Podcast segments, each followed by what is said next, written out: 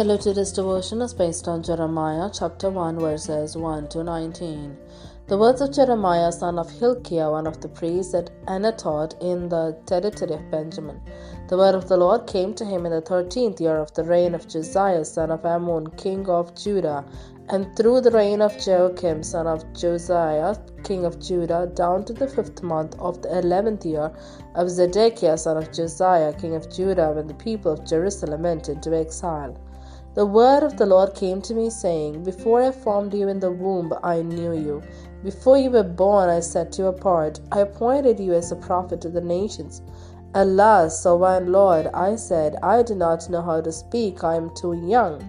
But the Lord said to me, Do not say, I am too young. You must go to everyone I send you to and say, Whatever I command you, do not be afraid of them, for I am with you and will rescue you, declares the Lord. Then the Lord reached out his hand and touched my mouth and said to me, I have put my words in your mouth. See, today I appoint you over nations and kingdoms to uproot and tear down, to destroy and overthrow, to build and to plant. The word of the Lord came to me, What do you see, Jeremiah?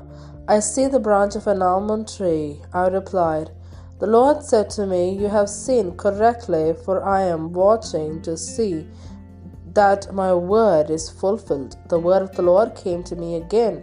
What do you see? I see a pot that is boiling.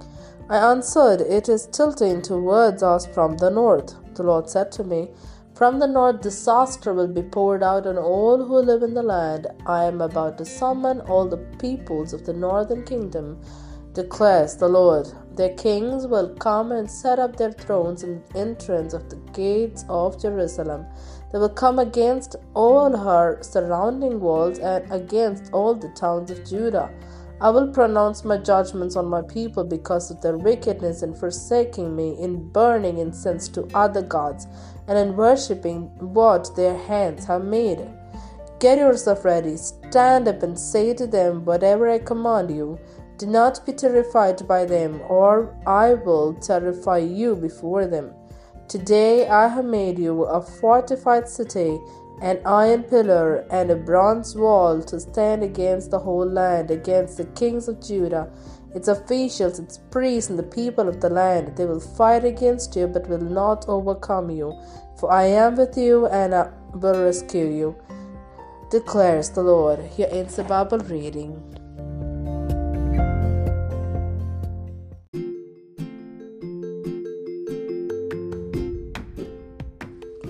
I am with you to deliver. When God calls for his service, he equips you for it. Though it may be a dangerous job to do, he will be there to deliver from all dangers.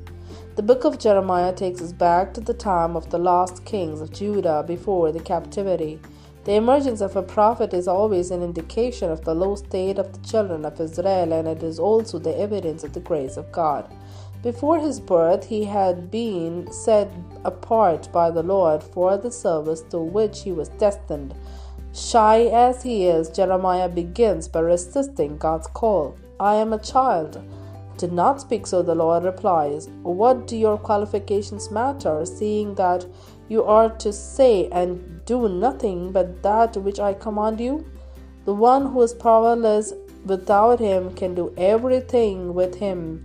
To encourage his young messenger, God gives him two remarkable visions. First, the almond rod reminds us of the Aaron's rod, which previously had budded, flowered, and brought forth almonds. This confirms the intentions of the vigilant and faithful God. It was necessary then for Jeremiah to hasten and warn the people and urge them to repent, for the seeing seething pot proclaimed the imminent threat of enemies coming down from the north. A difficult task indeed, but Jeremiah receives the strength from above with the promise, I am with thee.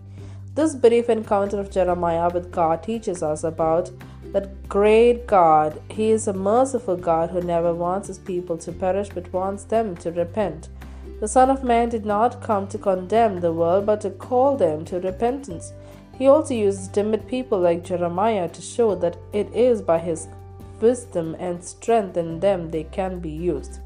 Will we respond to his call to turn to him when he chastens us? Will we go to tell the erring people carrying the message of God depending on God's strength?